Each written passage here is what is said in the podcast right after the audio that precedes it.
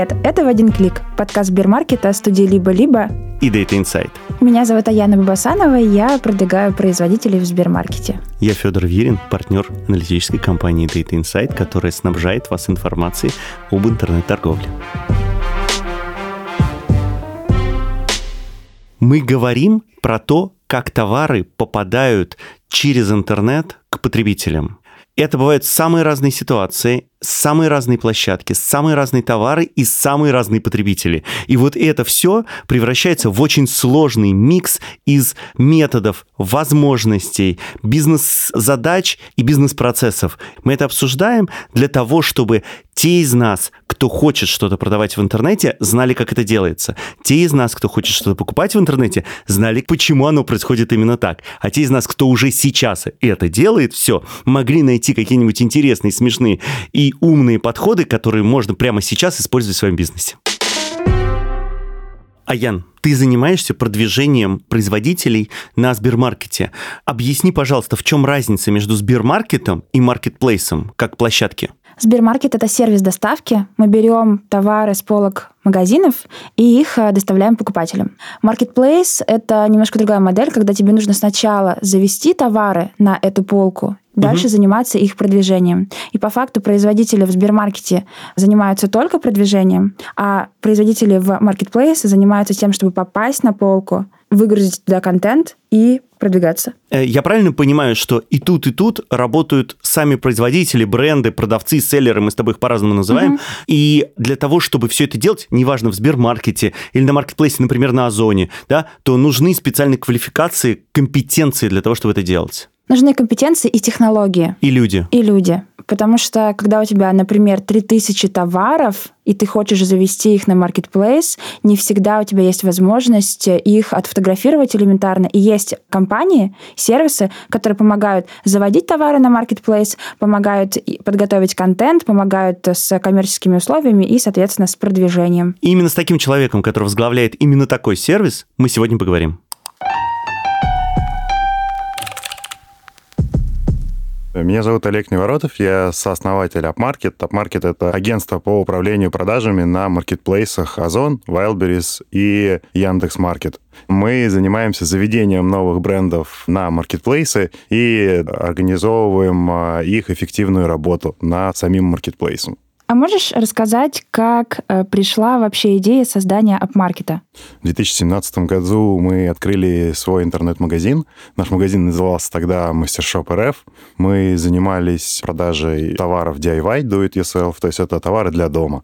Продавали шуруповерты, дрели, расходные материалы. Наверное, к концу 17-го, начала 18 -го года мы точно осознали, что с появлением маркетплейсов это путь в никуда, потому что ставки растут, в органическом поиске Яндекса, Гугла все сложнее быть на топовых позициях, выручка падает, маркетинговые затраты растут. Поэтому мы начали находить новые каналы сбыта. И для нас показалось э, логичным попробовать работать с Озоном, Wildberries, с Goods тогда мы работали. Вышли на Яндекс.Маркет, мы увидели тогда, что это голубой океан, то есть можно вставить туда практически любой товар, и он будет продаваться. Огромное количество трафика, в принципе, адекватные комиссии, и экономика у нас вполне сходилась. И буквально через несколько месяцев мы уже поняли, что мы можем оказывать такой сервис для наших поставщиков и приводить новых поставщиков по именно выводу их на маркетплейсы. То есть вы сначала текущих своих поставщиков, как ты сказал, завели на маркетплейсы, а потом поняли, что можете это масштабировать? Да, мы сделали совсем простенький, очень ужасный с точки зрения дизайна лендинг, но уже оттуда начали получать первые заявки, потому что выход на тот же Wildberries или Озон, это такой был личный кабинет, некий космолет. Им а, с первого раза разобраться было ну просто невозможно. Поэтому эта услуга тогда стала актуальной. Сейчас все стало намного проще, личный кабинет простой, много инструкций, видео, описаний на YouTube, подкастов, блогов э, и так далее. Тогда не было ничего. А если сейчас сейчас все проще, то, прости за такой вопрос, зачем апмаркет нужен? Это вопрос, который мы постоянно слышим. Зайти несложно, сложно занять топовые позиции и на них удержаться. И реально начать продавать свои товары, а не просто быть статистом на этой виртуальной полке. Вы работаете с большим количеством а, маркетплейсов, да, ты уже назвал Wildberries, Озон и а, Яндекс Маркет. Можешь, а, пожалуйста, поделиться, чем маркетплейсы отличаются друг от друга? Если в общих чертах, то смысл один и тот же. Это большая онлайн-витрина, у которой уже есть трафик, есть инструменты, с помощью которых ты можешь продвигать свои товары. Поэтому в общих чертах ничем. Но это глобальной разницы нет именно со стороны входа и продвижения. То есть примерно плюс-минус процессы одни и те же. Да, если ты хочешь больше продаваться, тебе нужно быть э, в топе каталога на маркетплейсе. Чтобы быть в топе, нужно больше продаваться. Что здесь курица, а что яйцо, каждый определяет сам. В этом вся сложность. И как ты ее решаешь? Самое важное, самое первое, с чего начинается вообще торговля на маркетплейсе, это контент. Контент, он король. Если, когда мы только запускали э, свой бизнес, то можно было продавать товар с одной фотографией, с, без описания, то сейчас уже must-have — это по 10 фотографий в одной карточке, видео, 360, полное описание там с максимально возможным информацией, которая может быть нужна покупателю. Это еще и видео-стримы для покупателей пользователей. То есть вообще всю информацию, которую можно отдать о товаре, ее нужно обязательно отдать. Напротив меня сейчас сидит Яна, которая работает с селлерами в Сбермаркете. Извините, с продавцами в Сбермаркете. И понятное дело, что вот весь этот контент, он проходит через Аяну, и она обучает в том числе продавцов тому, чтобы они правильно выкладывали этот контент и так далее. И вот Аяна на меня смотрит, и глаза ее говорят, что вот этот вот пакет молока, будь у него хоть 10 фотографий, хоть одна, купит все равно, причем столько же раз. Почему Почему ты считаешь, что 10 фотографий нужны? Я не согласен с тем, что его Давай. при одной фотографии или десяти купит одинаковое количество раз, потому что рядом стоит еще тысяча таких же пакетов молока. Пакет молока, на самом деле, это сейчас э, такая абстракция, да, это может быть любой другой товар, и у тебя тысячи конкурентов в категории. И когда покупатель приходит, все они одинаковые. Это все молоко, оно, допустим, с одинаковым процентом жирности, примерно из одного и того же региона. Мы же говорим о том, как продавцам выходить выходить на маркетплейсы и продаваться. И там важно качество контента. И даже если этот контент увеличит конверсию всего на 5 сотых процента, это тоже важно. Он ее увеличит, он ее точно не уменьшит. Давай э, на конкретном примере представим, что... Я продаю пакеты молока. Давайте не будем говорить про молоко, потому что фуд — это отдельная тема, особенно скоропорт. Э, если мы сейчас начнем говорить про какое-то натуральное, вот, возьмем что-нибудь другое, например, какой-нибудь светильник. А можно это будет хрустальная люстра? Можно. Можно все. Как Федору выбрать, на каком маркетплейсе размещаться? Если мы выбираем категорию хрустальные люстры, то процесс заведения на маркетплейсы будет э, выглядеть примерно следующим образом. А, во-первых, у продавца хрустальных люстр формируется в этом потребность. Предполагаем, что у него уже есть ИП, и надеюсь, что у него есть электронный документооборот, потому что он как-то, наверное, сдает свою отчетность налоговую, а не носит ее бумажками. Поэтому в первый день он регистрирует личный кабинет, обращается либо к технологическим партнерам маркетплейса, на которые он заходит, чтобы они ему помогли с заведением, либо делает это сам. После регистрации Marketplace попросит загрузить э, свои учредительные документы, Wildberries попросит загрузить свое селфи с паспортом, ну и такие мелкие нюансы. В целом это занимает примерно час. После наша задача выбрать какие-то базовые настройки в личном кабинете, принять оферты, какой мы будем использовать способ доставки. И дальше начинается работа с созданием контента. Мы выгружаем с маркетплейса спецификацию, и заполняем туда наши товары. Хрустальная люстра с тремя рожками, хрустальная люстра с пятью рожками. Рассказываем о том, она какая классная, какой там натуральный хрусталь, пишем для нее описание. Спецификация разная для разных товаров или она всегда одинаковая? спецификации я имею в виду список характеристик, которые полностью описывают товары, которые нужны покупателю для того, чтобы принять решение о покупке. Для разных товаров она разная внутри маркетплейсов, и для маркетплейсов у них тоже спецификации отличаются. Сильно отличается? На Озоне может быть написано количество рожков, а на Wildberries может быть написано количество плафонов. А в общем-то суть одна, это то, куда вкручивается лампочка. Я просто, знаешь, пытаюсь понять, это нужно два раза делать эту работу по созданию контента и созданию спецификаций, или это плюс-минус одна и та же работа, которая с небольшими настройками годится и туда, и туда? Каждую спецификацию придется заполнить отдельно, но, в общем, как уже и сказала, суть этих характеристик, она одна. У хрустальной люстры не может появиться каких-то уникальных характеристик на другом маркетплейсе, которых не существует там на этом. Вообще, да. Слушай, а вот ты говоришь, что создается контент, там описывается эта люстра, а кто вот это все делает? Это вы делаете или это делает сам продавец? Если клиент обращается к нам, то, естественно, это делаем мы. У нас свой видео, фото, продакшн, у нас а, контент-менеджеры, дизайнеры, и мы можем о товаре рассказать полностью все. Нам достаточно просто даже прислать образец или прислать видео с этим товаром, и мы о нем расскажем, опросим и сумеем показать его сильные стороны. Приворот по фотографии. Слушай, а скажи, пожалуйста, я правильно понимаю, что это значит, что у тебя в команде сидят люди, которые разбираются в светильниках? Они разбираются во всем в момент, когда у них появляется необходимость разобраться в хрустальных люстрах, они смотрят конкурентов по маркетплейсам, они смотрят конкурентов по зарубежным маркетплейсам, какие технологии кто использует, какую инфографику использует, какие брендовые видео снимают, как это отражается на результатах. Самый яркий для нас всегда ну, образец — это Amazon. Мы обычно смотрим на лидеров на Амазоне и что они применяют там. Ну, то есть получается, что тебе нужно в каждом сегменте, в каждом товарной категории, в каждой подкатегории категории отдельно разбираться. И это значит, что тебе как бизнесу категорически невыгодно, чтобы у тебя был один клиент в одной товарной категории. Да, это правильно. У нас есть, получается, базовые затраты на то, чтобы изучить эту категорию. Поэтому, например, если мы продаем косметику, то первый продавец нам обходится очень дорого, а каждый следующий начинает обходиться дешевле, дешевле и дешевле. Поэтому отдел продаж, естественно, сфокусирован на том, чтобы привлекать уже знакомые нам категории. Ну, логично, да. Слушай, а вот скажи, а сколько времени нужно вам, как команде, чтобы влезть в новую категорию? Почему я спрашиваю? Потому что, ну вот, я как продавец, допустим, либо я иду к вам, либо мне нужно сделать ту же самую работу. Вот сколько времени эта работа занимает, если я, допустим, в этой категории не разбираюсь? Вот в хрустальные люстры влезем буквально за один день, потому что разбираемся в люстрах. А, например, э, в звукозаписывающее устройство возьмем на создание контента паузу примерно в неделю как минимум. А вот если товар, он как бы да простит меня судьба, уродливый. И вот вы его получили, смотрите на него и думаете, и какие у него интересные есть плюсы. И вот ничего вытащить не можете. Такое может случиться? И было ли такое? Есть такая теория, что в интернете врать нельзя. Теория или практика?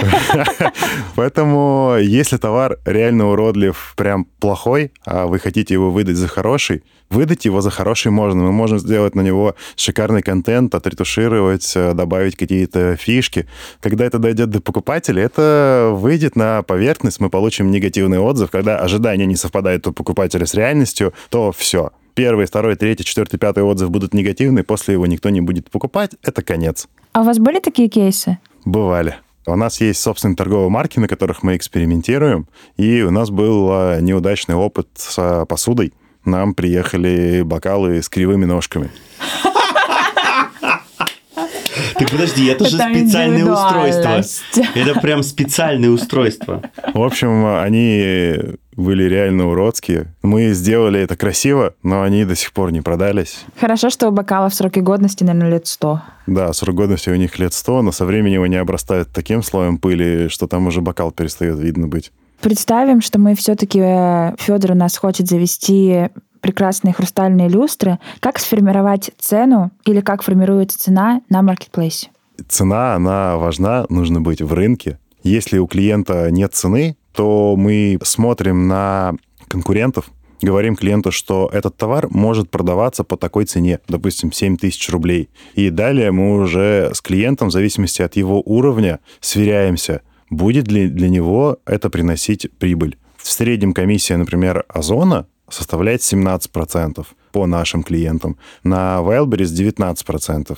Мы убираем из э, выручки комиссию маркетплейсов, убираем комиссию за наши услуги, какие-то накладные расходы, которые есть у продавца, и смотрим, как это увязывается с его себестоимостью, будет он на этом зарабатывать или нет. И дальше уже начинается подгонка. Какой запрос обычно звучит, когда люди говорят про цену?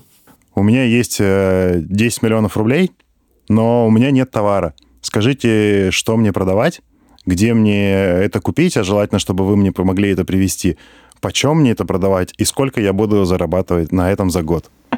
Какие у нас богатеи в стране живут, оказывается. Не, нормальный, хороший запрос. Угу. Раньше приходили и говорили, у меня есть 10 миллионов рублей, я хочу модный бренд одежды. А те приходят и говорят, я хочу продавать на маркетплейсе. Это, кстати, интересный тренд. Да. Многие уже сейчас поняли, что важно, чтобы цены во всех каналах были одинаковые. Поэтому большинство клиентов, которые к нам приходят, у них уже есть рекомендованная розничная цена. Иногда приходят бренды, которые говорят, мы вот продаем там в хорике, Хорика — это кафе, бары, рестораны, кинотеатры. И, в общем-то, хотим попробовать другой сегмент, работать с конечным покупателем на маркетплейсах. И нам, в общем-то, без разницы, по какой цене продавать, лишь бы это было рентабельно. И тогда вот мы проделываем уже тот путь, который я описал, смотрим, а, что вообще говорит рынок по поводу цены, какая она должна быть. Значит, завели мы светильники, сформировали цену, поставили на бесконечную полку, и у нас еще таких же тысяча светильников. Давай переобуемся. Светильники очень сложный товар. Давай скажем, что это табуретки. Давай скажем, что это табуретки. Угу. Значит, завели, а, поставили цену, все классно. Но таких же табуреток в категории еще тысяча. Как а, продвинуть товар, чтобы он стал ну, более популярным или стал приносить большую выручку? Мы изначально предполагаем, что когда табуретка появилась на витрине, мы с вами уже сделали на нее классный контент, и табуретка действительно хорошая, потому что плохую мы бы не стали заводить, да, как мы уже выяснили, она не будет продаваться. Она попала в первую очередь э, в статус новинки на маркетплейсе. И уже сейчас у покупателя есть э, отличная возможность увидеть ее по фильтру новинки, увидеть ее просто в выдаче, потому что маркетплейсы стараются новинки подсовывать сейчас э, вверх каталога, чтобы на них покупатель обратил внимание. И у нас есть шанс, что она раскрутится сама по себе на самом деле. Он не очень большой, но он есть. Наша задача приложить к этому просто дополнительный комплекс мер. Он будет состоять, с одной стороны, это из управления репутацией классического. Очевидно для всех, что самое простое можно сделать. Попросить своих друзей заказать эту табуретку и написать на нее честный отзыв. Следующий шажок, который мы применяем, это внутренние маркетинговые инструменты маркетплейсов. Нам же важны точки касания с покупателем, чтобы с ним не только в каталоге, в обычном органической выдаче каталога пересекаться, ну, то есть в категории табуретки, а мы хотим еще отображаться в каких-то других блоках, в рекламных. Например, а, рекламные блоки вверху категории на маркетплейсе, рекламные блоки в поиске, рекламные блоки в карточке конкурентов. Когда в табуретках конкурента будет отдельно карусель с товарами, и выделено, что это рекламный блок, и там будет именно наша табуретка. И есть шанс, что покупатель зайдет а, на нашу карточку товара именно оттуда. То есть наша задача создать как можно больше точек касания. Если вдруг а, у бренда есть Инстаграм, ну, или другие соцсети, нужно это использовать, э, сказать покупателям, что мы наконец-то появились на маркетплейсах, и у вас есть классная возможность с супер быстрой доставкой рядом с домом получить нашу табуретку, поэтому вот вам ссылка, заказывайте. И можно еще, например, на Озоне дать им дополнительный какой-то промокод для заказа оттуда. Таким образом, у нас э, на карточке улучшаются поведенческие факторы. Поведенческие факторы — это количество просмотров, количество добавлений в корзину, количество заказов, выкупов. Соответственно, чем их больше, тем э, выше карточка будет в каталоге. Наша задача за первые две недели просто приложить максимум усилий, чтобы когда у товара закончится статус новинки, он а, утвердился, так сказать, и закрепился в этом топе. Мы настолько классно продвинули товар, что он начал продаваться. Но тут произошла ситуация. Купили товар и хотят его вернуть. Каким образом будет возврат товара осуществлен? Если, допустим, он продавался со склада продавца. И вообще кто за это отвечает? Покупатель вернет товар маркетплейсу, товар останется на складе маркетплейса, и вы далее уже решите его судьбу.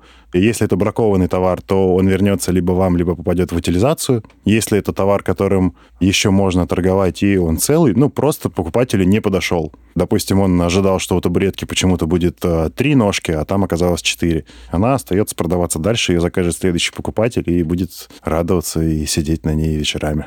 Здесь э, это классное преимущество для продавцов. Не нужно работать с обращениями физлиц. У нас э, есть клиент, и мы продаем цветные бокалы. Я думаю, все видели эти цветные бокалы в ресторанах типа Чайхана, где такое цветное стекло с, с разными гранями там, или с рисунками. Частый случай возвратов этих бокалов — это то, что клиент говорит, у меня цвет э, фиолетовый, там недостаточно... Фиолетовый. недостаточно фиолетовый. Я ожидал, что он будет цвет чешуи русалки, а не вот такой. И все, возвращает его обратно. Намного хуже, если возврат по принципу бокалы приехали, но из шести бокалов только один целый, а все остальные разбиты в дребезги. Это классическая проблема продавцов на Wildberries, потому что Wildberries дополнительно не упаковывает товары, и практически всегда это приезжает разбитым. Но это же от склада зависит. А есть и другой вариант, когда покупатель получил эти бокалы, посмотрел на них, они ему не понравились, он их побил и вернул. Такое же тоже может быть? Я расскажу более, наверное, конкретный пример. Категория вечерние платья. Да.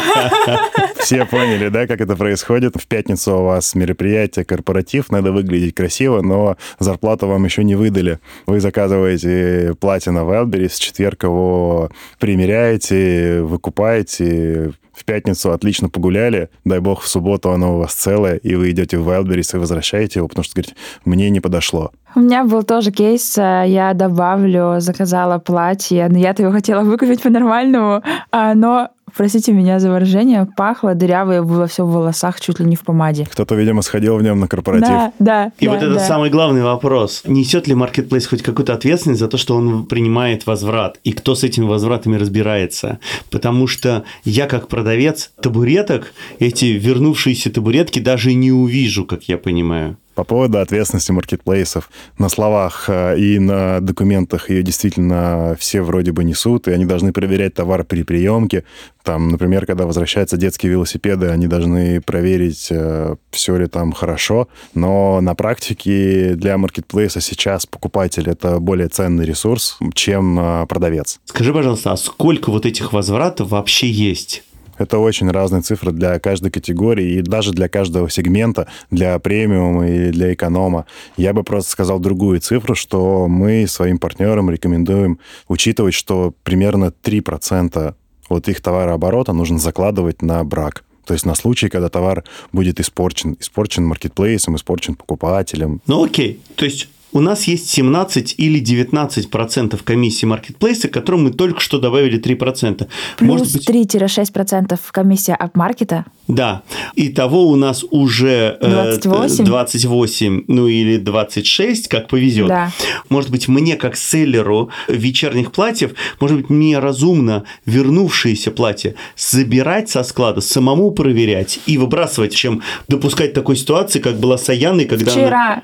То есть Вчера оно сюда- тебе еще вчера и нужно было, небось, или Нет, ну, мне сегодня? нужно в пятницу. И что ты будешь делать? Ну ничего, буду выбирать из того, что у меня уже есть, и в чем я уже ходила. В этом, из-за этого я расстраиваюсь. Но это такой очень плохой опыт. И главное, что у Аяны теперь есть негатив по отношению к продавцу, по А отношению у к меня сложился маркетплейсу. к маркетплейсу. Вот что мне как продавцу лучше сделать? Мне списать эти расходы и вернуть этот возврат обратно к себе на склад и с ним разбираться или оставить это маркетплейсу? Я вот хотел отметить, что здорово, что Яна понимает, что претензия к Wildberries, а не к продавцу. Но это, наверное, больше потому, что она в теме. Покупатель же не в теме, и у покупателя да у него просто негатив. Ему без разницы, куда его выплескивать. Он его выплеснет в поддержку Wildberries, выплеснет тебе в отзыв, еще в вопросы напишет, а потом еще пойдет и найдет тебя в Инстаграме и напишет тебе, какой ты плохой.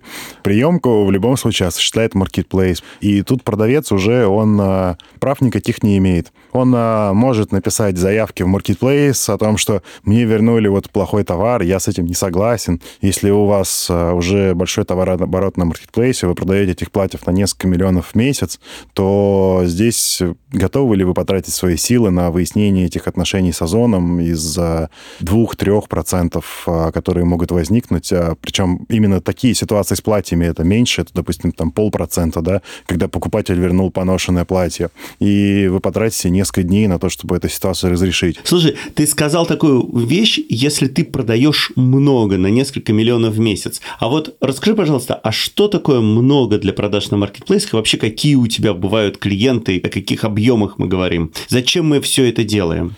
У нас э, очень разные категории клиентов с очень разными чеками. Например, э, самый наш маленький чек от нашего клиента это 190 рублей за месяц. В смысле, это у него продаж на 190 рублей или это ваша комиссия? Это наш чек э, от него. А что это? Приведи примеры. Это специи.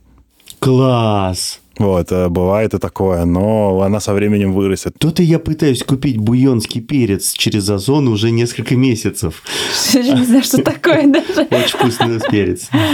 Это понятно, что это перец, а что дальше непонятно. Мне сейчас понравилось то, что мы затронули тему небольших производителей, да, или продавцов, потому что кажется, что это такая масштабируемая история, и любой человек, даже, возможно, не сидящий в России, но который хочет продавать, может попробовать продавать да, на да. Мы помогаем э, производителю оливкового масла, например, э, продавать его в России, но там, к сожалению, продаж примерно ну, на 100 тысяч рублей в месяц. Классное оливковое масло, дорогое, в жестяной упаковке, но вот именно этот сегмент — это микрониша. Выше головы не прыгнешь, наверное, может быть, там реальный потолок где-то в 200 тысяч рублей в месяц. Окей, это маленькие клиенты, а большие клиенты? У нас э, есть клиенты федерального уровня, это крупные производители. О каких объемах тогда мы говорим? Ну вот у нас есть э, бренд косметики, который мы сопровождаем, продаж примерно на Озоне и Wildberries на 25-30 миллионов в месяц. Продаж, то есть их выручка или это комиссия ваша? Это их выручка. Если бы это была комиссия. Да, с точки зрения нашей комиссии, наверное, самая большая комиссия, но именно комиссия, которую мы получали, это примерно около полутора миллионов рублей за месяц. Но вы работаете на эффекте масштаба, что таких производителей или продавцов будет много. Нам бы хотелось, чтобы их было много. Особенно тех, кого нам удалось вырастить. Пусть все будет так, как вам захочется. Как раз косметика один из кейсов, который мы совместно росли, наши команды а, развивали это направление, и их команда, и наша команда, и мы выросли примерно в два с половиной раза в объеме. Слушай, мы слышали, что бывает такое, продавцов могут блокировать. Э, Можешь поделиться кейсом, а было ли с вами такое? С нами такого не было. Кто хочет узнать, блокирует или нет, можете зайти в чат Wildberries в Телеграме и написать что-нибудь хамское. Вот, вас быстро заблокируют. В общем-то, начиная от таких вещей и заканчивая вещами, когда Marketplace требует какую-то ну, все понимают, о каком маркетплейсе речь. А Когда он говорит, что в «Черную пятницу» нужны доп-скидки, продавец говорит, да мне уже некуда, у меня там нет маржи уже, мне некуда давать доп-скидку. Ну, хорошо, мы дадим ее самостоятельно за твой счет. Продавец говорит, что он не согласен. Маркетплейс говорит, если не согласен, мы все компенсируем, но договор будет закрыт. Что это за... Какой это ужас. Это недавняя история с Wildberries была достаточно жесткая. Надо признать, что позиция, с которой все это преподносится со стороны маркетплейса, она не очень понятна, она жесткая и грубая. С другой стороны, с точки зрения бизнеса и маркетплейса, все понятно. Там исторически сложилась история, что еще в 2018 году все выходили на Wildberries и начинали продавать там значительно дороже своих реальных розничных цен. А Wildberries, э, тот же, например, в свое время давал скидки от себя и за свой счет. И таким образом товар более-менее попадал в рыночную цену. Многие бренды это использовали. То, что маркетплейсы начинают требовать скидки, ну, это просто следствие вот этих э, действий, когда продавцы пытались хитрым способом заработать побольше. Слушай, ну вот то, что ты сейчас рассказываешь, это некоторая особенность. Особенность конкретно Wildberries, про которого мы знаем, что задача на Wildberries продавать стоки. Хорошая, правильная разумная задача. И эту особенность просто надо знать. И тогда Продажа ты не будешь стоков попадать... имеешь что в виду? Продажа того, что у тебя не распродалось в прошлые годы. А, Но окей. вот там прошлогодняя коллекция, цена на которую уже не такая, как на этот год, ее разумно продавать через Wildberries, потому что там можно дать большую скидку на эту старую коллекцию, и она отлично будет продаваться. Это особенность, которую про Wildberries надо знать. И с ней именно таким образом работать. Это не, не бага, это фича. Да, но если мы говорим о том, как не быть заблокированным, то есть еще некоторые моменты, где тебя могут заблокировать. Например, если ты работаешь по схеме доставка со склада продавца. То есть мы продаем хрустальные люстры, которые хранятся у тебя на складе, или табуретки. Ты показываешь, что у тебя на складе 100 табуреток. Тебе приходит 100 заказов, а ты начинаешь их комплектовать и говоришь, ой, я ошибся, у меня всего 50 табуреток. 99. Но 99 нет, но даже если 97, то Озон говорит тебе, привет, слишком большое количество отмен, посиди немножко, отдохни, подумай, как правильно посчитать свои табуретки. Пока что продажи для тебя заблокированы на следующие пару недель. А если при этом у меня с моего склада одновременно покупают и на Wildberries, и на Озон, и приходит один и тот же покупатель, который видит, это прям регулярная ситуация, ему нужно 100 табуреток, а он видит 50 табуреток на Wildberries и 50 табуреток на Озоне. Он Хотя заказывает... это всего 50. Хотя это всего 50. Он заказывает и там, и там по 50 табуреток, и в итоге, что я делаю как продавец? И насколько это частая ситуация? Как продавец получаешь блокировку на Озоне и продолжаешь торговать только на Wildberries? Почему, если я отгрузил их в Озон, а Wildberries не отгрузил? Потому что в Wildberries э, за процент отмен сейчас нет блокировок, а в Озоне есть. Ух ты! Поэтому для многих продавцов, э, когда им приходит заказ на один и тот же товар на Озоне и на Wildberries, и он у них в единственном экземпляре, то они грузят на Озон, но не грузят на Wildberries, потому что в одном месте есть санкции, в другом нет. Слушай, вот владелец малого бизнеса послушает наш подкаст и подумает, да, и фиг с этими маркетплейсами, буду делать тогда свой интернет-магазин. В чем, на твой взгляд, маркетплейс лучше своего интернет-магазина? Давайте посмотрим объективно на бизнес на маркетплейсах и интернет-магазин. А, в общем, в некоторых чертах он похож, но в интернет-магазине у вас помимо всего остального еще добавится забота о привлечении трафика. Это самая большая боль, которую большинство бизнесов не способны решить. И другая проблема — это обеспечить последнюю милю, то есть доставку от твоего склада до конечного покупателя. Если в модели с маркетплейсами это на себя берут маркетплейсы со своей а, реально развитой и крутой логистической сетью, с пунктами выдачи в каждом доме практически, то со своей собственной интернет-магазином это нужно использовать курьерские службы. У нас их на самом деле не так много федерального масштаба, кто оказывает нужное качество сервиса. Придется работать с обращениями физлиц, которые у вас покупают, работать с возвратами, работать с их жалобами по браку. Я очень рад был, когда мы от бизнеса из интернет-магазина ушли в маркетплейс. Это был просто глоток воздуха, потому что не пришлось обрабатывать бесконечные запросы от физлиц. Это реально сложно и дорого. У вас большое количество заказчиков, клиентов, вы уже супер давно работаете с маркетплейсами. Может быть, у вас уже есть у маркетплейса какая-то своя поддержка, свои каналы, или вы помогаете продавцам как внешний контрагент, о котором а, маркетплейсы даже не знают. У Озона и Яндекс.Маркета мы являемся их технологическими партнерами.